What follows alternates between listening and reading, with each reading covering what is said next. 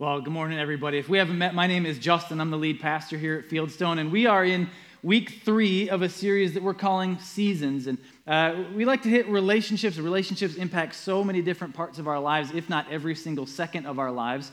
And what we typically do over the years is hit marriage, right? But what we talked about uh, the first week and even reminded you last week is really marriage, it gets a pretty important seat at the table, but marriage is not the pinnacle of human existence. It's not the pinnacle of human relationships. Our pursuit of Jesus is. And so, over the course of this series, we're trying to hit the different seasons of life, different seasons of relationships that we experience over the, the course of a lifetime. And so, we talked about being single in week one. Some of you guys remember being single. Whew, don't miss that, right? And, and, some, and we talked about the, the season of dating. Some of you remember dating. Don't miss that, right? And yet, so many of us are in that season, and, and I hope that you found a way to kind of contextualize each week because dating at 15 is not the same as dating at 55, and being single at 20 is not the same as being single at 75. And yet, because of just the seasons of life, we find ourselves in those situations, sometimes going through it, sometimes going through it again. And so today we find ourselves with the season of marriage. And if you are married, uh, you're living it, but but think back to when you were single. Think, think back to when you were dating. Think back to when you thought maybe you found the one. And I think uh, it's important to think back and what did we picture marriage being like? What, what did we imagine it being like? Ladies, maybe looking for a husband who's good looking and strong, maybe a hard worker, respected in his family, respected in his community, right? Maybe loves God, loves you, all those important things.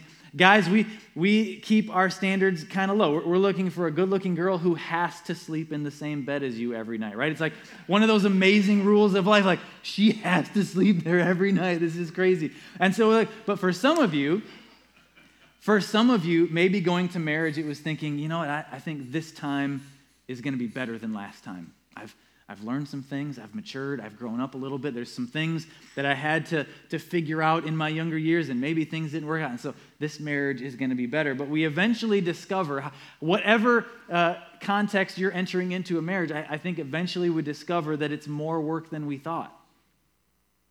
The experience maybe isn't what you thought it might be, he isn't what you thought he might be. She isn't what you thought she was going to be. And maybe you're carrying some baggage from past experiences, past relationships, maybe even past marriages into the first into the next one. And so you go into it thinking that marriage is going to be one thing, but maybe now you're wondering if something good is even possible, if you can even have a positive experience. And the scary reality is, and you guys all know these statistics, the, the reality is that somewhere around 50% of marriages don't make it.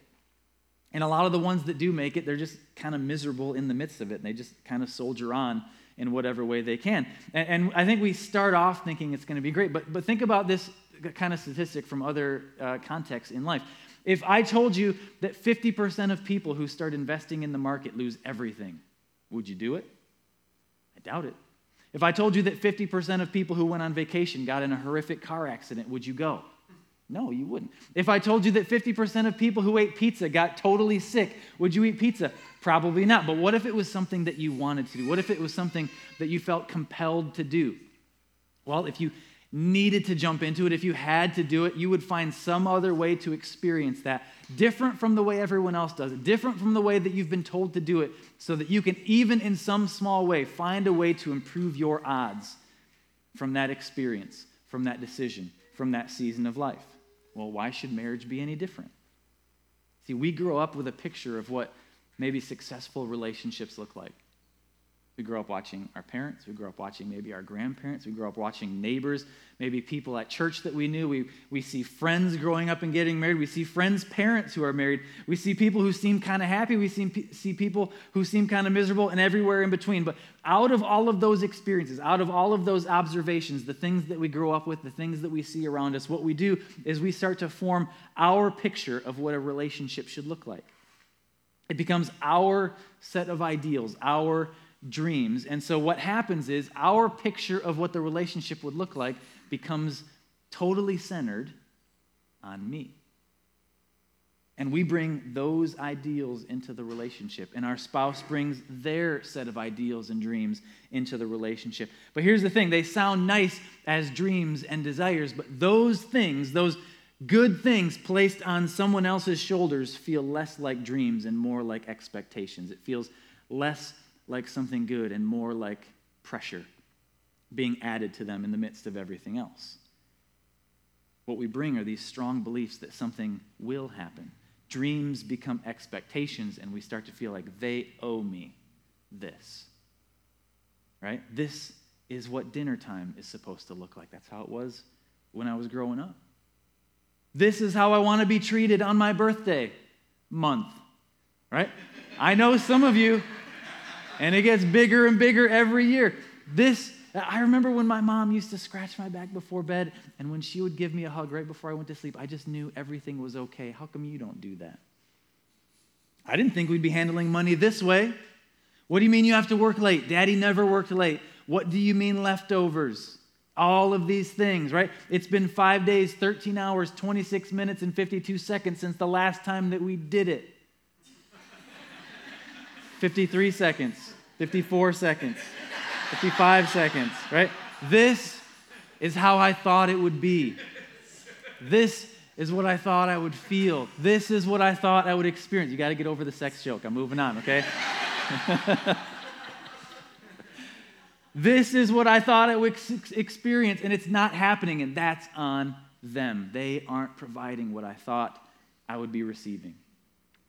And so take that tension, take those dreams, take those expectations, take that pressure. And what I wanted to do today, do today is contrast that with what we see in Scripture as a little bit more of a positive example, because what we see in John 13 34 is the same thing we saw in a different spot last week. We see Jesus saying, A new command I give you love one another.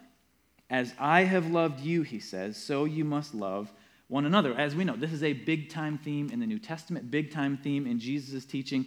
Not sure what to say, not sure what to do, say and do what Jesus would do, right? What, what love the way God loved you through Christ. We can all agree that that is a major priority of his teaching, but sometimes even knowing that truth, knowing that, that reality on a macro level, love God, love others, love the way Jesus loved me, the application of that truth becomes difficult on a micro level. So love him like Jesus loves me, love her like I love myself. But how am I supposed to do that when I have all of these unmet expectations, these unfulfilled needs, these unfulfilled dreams?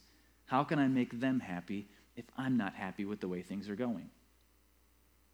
We've talked about Paul at different points in this series. We're going to hit him again today because he's, he's just great with the practical, right? So, so to take this big idea of love like Jesus, love the way you were loved, and, and, he, and he does a great job of providing some context for early Christians and applying it to real life. He, at different points in his letters, he talks about boss employee relationships, he talks about government citizen relationships, races and prejudices, social statuses, economics, and he applies the truths of loving like Jesus to marriage. And we've, we've hit where I want to land today, we've hit it before, but when I think about having one week in the midst of a series, th- this is the landing spot I would want to hit. This is the angle I would want to come from because what we see so often are these two extremes. We have the extreme end of culture and what they say a marriage should be like and how you should interact with people. And then you have even the other extreme in church culture. Sometimes we'll take things that are true in Scripture and twist them to the extreme and make them another way, but neither one of those is very healthy at all. And so I want to kind of find that middle ground. Uh, and so we're going to be in Ephesians chapter 5 for a few minutes this morning uh, because Paul takes all of these different things and starts to provide some practical examples of what loving like Jesus, what living like Jesus looks like within the context of a marriage. So, Ephesians 5, verse 22. And if you this is your First time in church ever you've heard these verses at a wedding once upon a time. Ephesians 5:22 Wives submit yourselves to your own husbands as you do to the Lord. For the husband is the head of the wife as Christ is the head of the church his body of which he is the savior. So these are classic wedding verses. In my mind, you read, Wives, submit. Boom. Sermon over. Let's go. That, that sounds like a great way to live life. However, missing some context here. Okay, this book of Ephesians, Paul is providing some great examples of what Christian living looks like. These are new converts. The, the, the thing called Christianity, the way, faith in Jesus is also new. And he says, this is how you live it out. This is what maturity looks like. This is what unity in the body looks like. This is, this is living different because you are different. Like we talked about last week with dating. Like you are a citizen of heaven, so live like one. So at the beginning of this chapter, Paul says something that sounds very familiar Ephesians 5 2.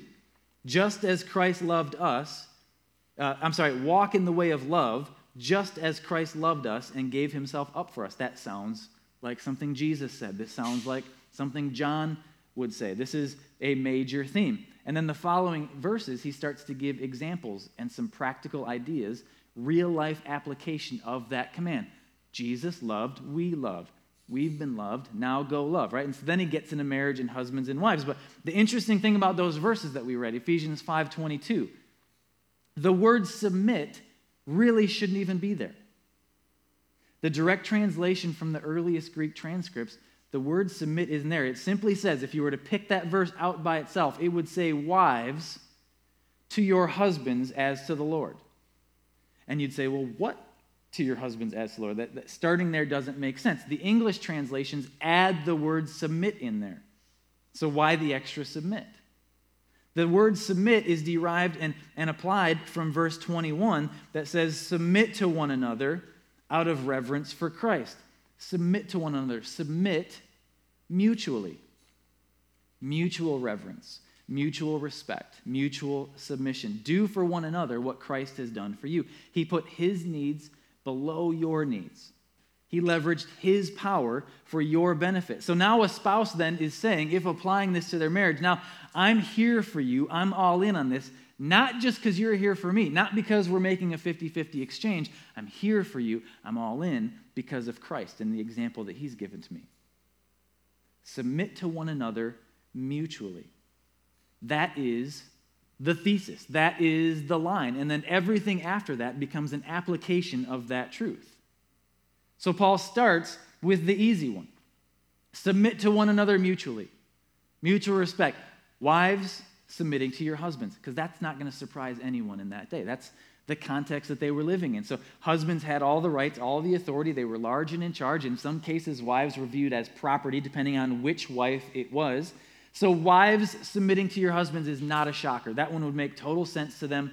Uh, that's going to sound right. But then he keeps going with the application of verse 21. So, Submit to one another mutually, wives to your husbands as to the Lord, and then it's the husband's turn. Verse 25. Husbands, love your wives just as Christ loved the church and gave himself up for her. Now, the first part could be a stumbling point if we stop there. Husbands, love your wives. Because you think, oh, how, the wives have to submit and all the husbands have to do is love, right? That seems, but here's the thing about love in the Bible there is no wishy washy, just feeling nice kind of a love. It's a very proactive love. It's a very sacrificial love. It's a very servant hearted love. And so we continue with that verse and find out that you're loving the way Christ loved the church and gave himself up for her. Now it gets difficult. We read Philippians uh, chapter 2 last week. I want to hit that again because this is Jesus loving the church. This is what that looks like. Philippians 2 5 to 8. In your relationships with one another, in your friendship relationships as a single, in your dating relationships when you're in that season, in your marriage relationships, have the same mindset as Christ Jesus, who, being in the very nature God, does not, did not consider equality with God something to be used to his own advantage. Rather, he made himself nothing he took the very nature of a servant, being made in human likeness, and being found in appearance as a man, he humbled himself by becoming obedient to death, even death on a cross. And so last week we talked about how in dating, you're not practicing to be married, you're practicing to be like Jesus in the midst of a relationship. You're practicing to be committed, you're practicing to be sacrificial, you're practicing to maintain your responsibility in your position within the household, in this case, a husband. And so as we continue on, it gets a little bit more difficult when we think about simply loving your wives. Love your wives as Christ loved the church, to make her holy cleansing her by the washing with water through the word. This is what Jesus did for the church. And to present her to himself as a radiant church without stain or wrinkle or any other blemish, but holy and blameless. In this same way, husbands ought to love their wives as their own bodies. He who loves his wife loves himself. And so now it's love, it's protecting, and it's caring, as if she were you as if the decisions that you're making, as if the priorities that you're setting are affecting your joy or your pain as much as it's affecting her. submit to one another mutually. Wives to your husbands as to the Lord.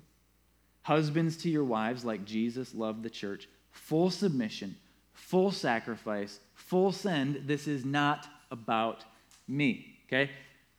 Husbands, close your ears for a second. This part's not for you. I have something I need to talk to your wives about for just a quick second. Okay? You don't have to listen. Wives, your marriage is not about you.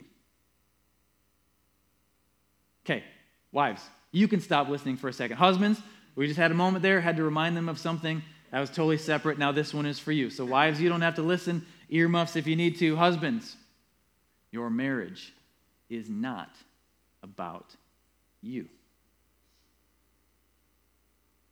We're all back together now. Everybody can listen. Here is the thing that we got to walk away with here. This is if I can if I can harp on one thing in marriage, if we're talking about the difference between the extreme ends of culture that says it's you and yours, get what you need and get out if you need to, and the other end of scripture that elevates one over the other and gives one this dominant uh, authority and, and, and ignores the other one. Like we don't want either extreme. If I could harp on one thing, it's this: submission is mutual.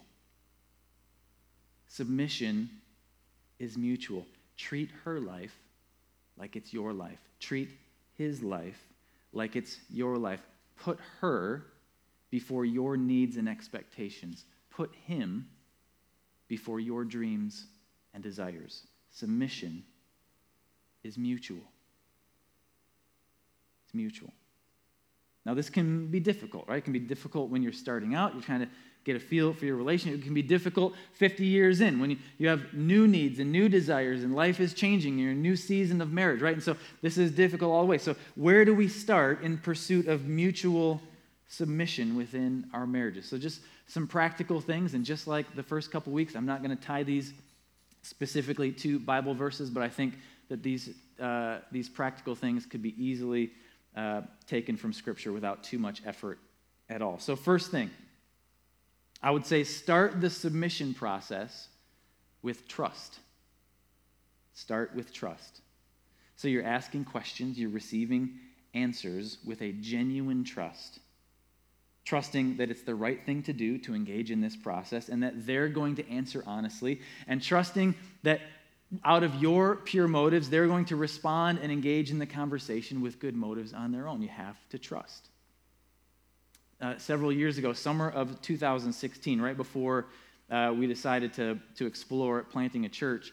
Kathy and I found ourselves in a situation where, um, not, not an unexpected situation, we had kind of anticipated it uh, over the years that at some point it would be time for me to go and lead a church uh, in the lead pastor position, senior pastor position, whatever you want to call it.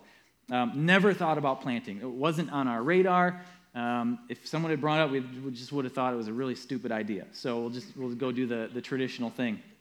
But God brought some people into our lives, some conversations into our lives, and started planting that seed. And so we're like, man, that, this could be interesting. We still have no idea what the heck we're doing, but maybe this is something we're supposed to explore. Let's take a couple steps in that direction. Let's have some more conversations. Let's spend some time in prayer over this.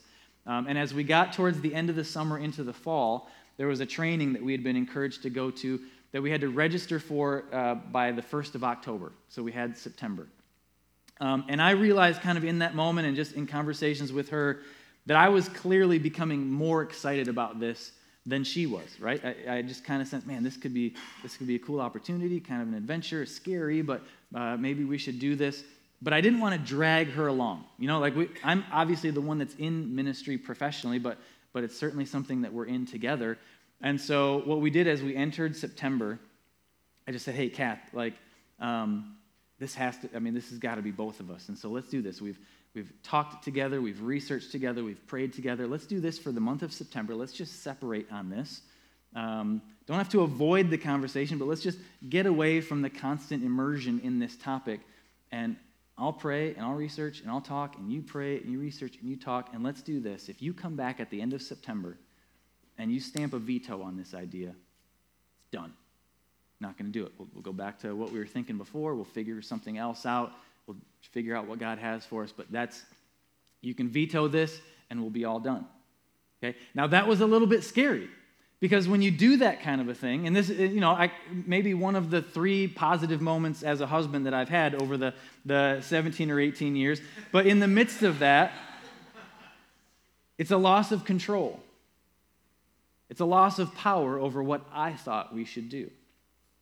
But in the relationship tug of war, dropping your end sounds scary, but until you do so, there is no trust. You have to let go. And we had had years together, lots of ministry years together. We'd, we'd transitioned together, ch- changed jobs together, changed homes together. But still, you go back to Ephesians 5 2, Jesus went first, and so Jesus' followers go first. Jesus submitted and sacrificed first, and so Jesus' followers submit and sacrifice first. You have to put each other first, but first, there has to be trust. You have to choose to trust, and that can be scary.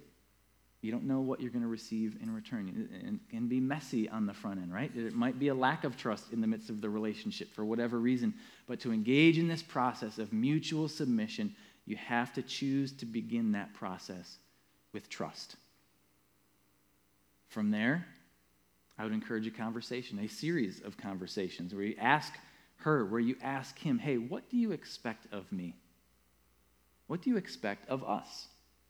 What are, what are your dreams and desires that you either brought into the relationship or have developed since the relationship has, has begun that have maybe turned into expectations you have of me, that you have of our family, that you have of our relationship? And because here's the thing, we're all pretty aware of ours, right? Whether we realize it or not, we know what we want. Things that we've been reminding them of and holding them responsible for, maybe blaming them for. And so simply ask out loud, what are your desires? What are your hopes? Maybe things that I'm receiving as expectations, things that I'm receiving as pressure to deliver. What are your desires? What are your expectations? And then when you've asked the question, shut up. Right? No caveats, no pushback, just listen. Right? And guys, if you ask this question, she's going to think you're up to something, right? You're only asking this because pastor said so. Yeah, that's okay. It's okay to do stuff that your pastor says to do, right? Ladies, if you ask the question, he might respond with nothing, right? Because we're all 14 year old boys at heart. It's just kind of the way it is. We're going to say nothing, but he's lying or he hasn't really thought about it. So just give him time to think through his answer.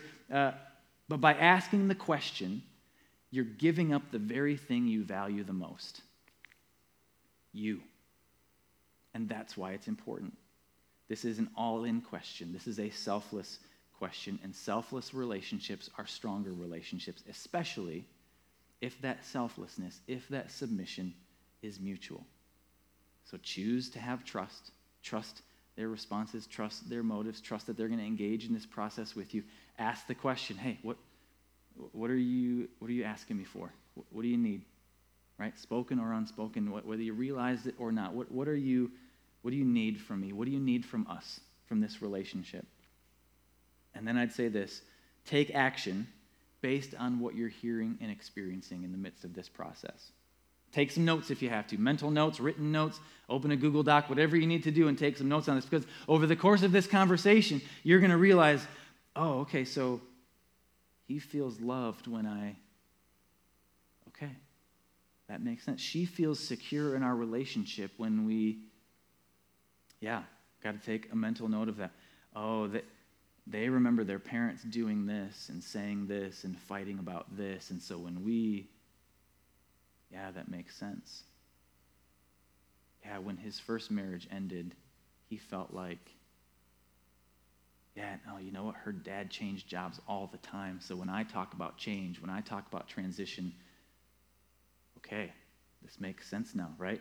And as you hear those things, as you take note of those things, that's when you can start to make some decisions and, and change some behaviors and make some adjustments within yourself, within the relationship, within the family structure to start not supplying all of those needs, not being something that a human can't be, but recognizing what some of those dreams were, recognizing what some of those desires are, and maybe instead of carrying them like expectations, instead of feeling the pressure of them, you can work together to figure out how do we, how do we navigate this?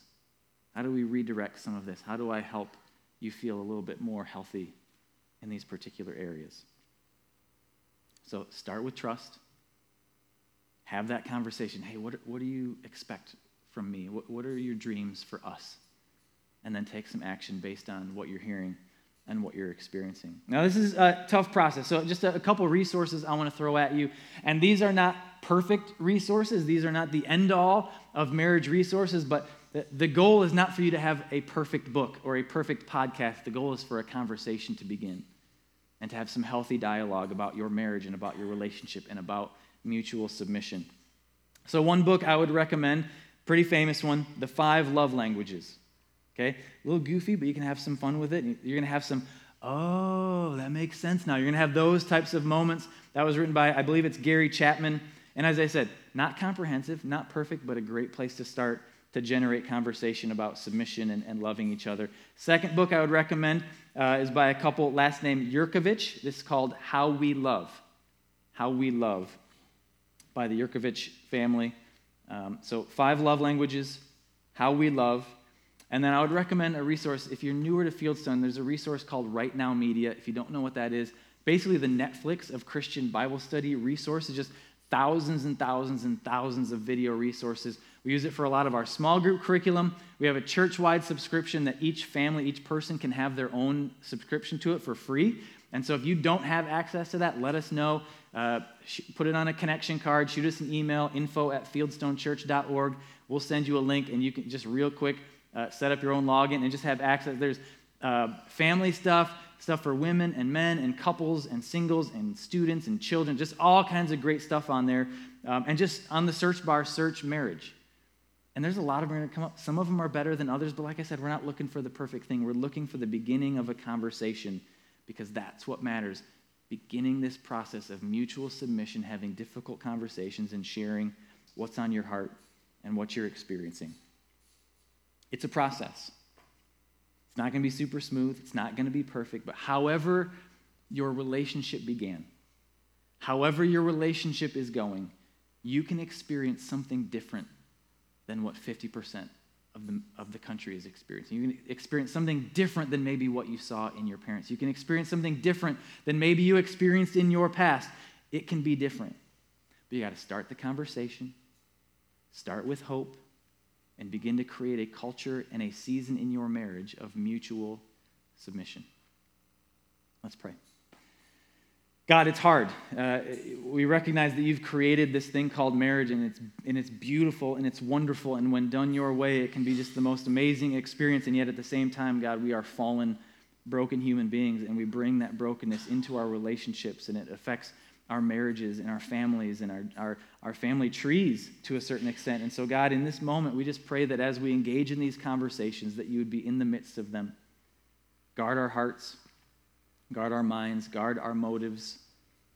And God, I pray that there would be so much fruit coming out of those types of conversations and that submission would become a beautiful, mutual thing between the marriages in this church. And that, God, when people look at the families that make up this church family, when they see our singles, when they see the people of this church who are dating, when they see the people of this church who are married, God, that they would see something different, different than the statistics would indicate. That they'd see something where you are intimately involved in each step of the process. Now we pray all this in Jesus' name. Amen. Thanks, guys. Next week, we talk about starting over. We'll see you next Sunday.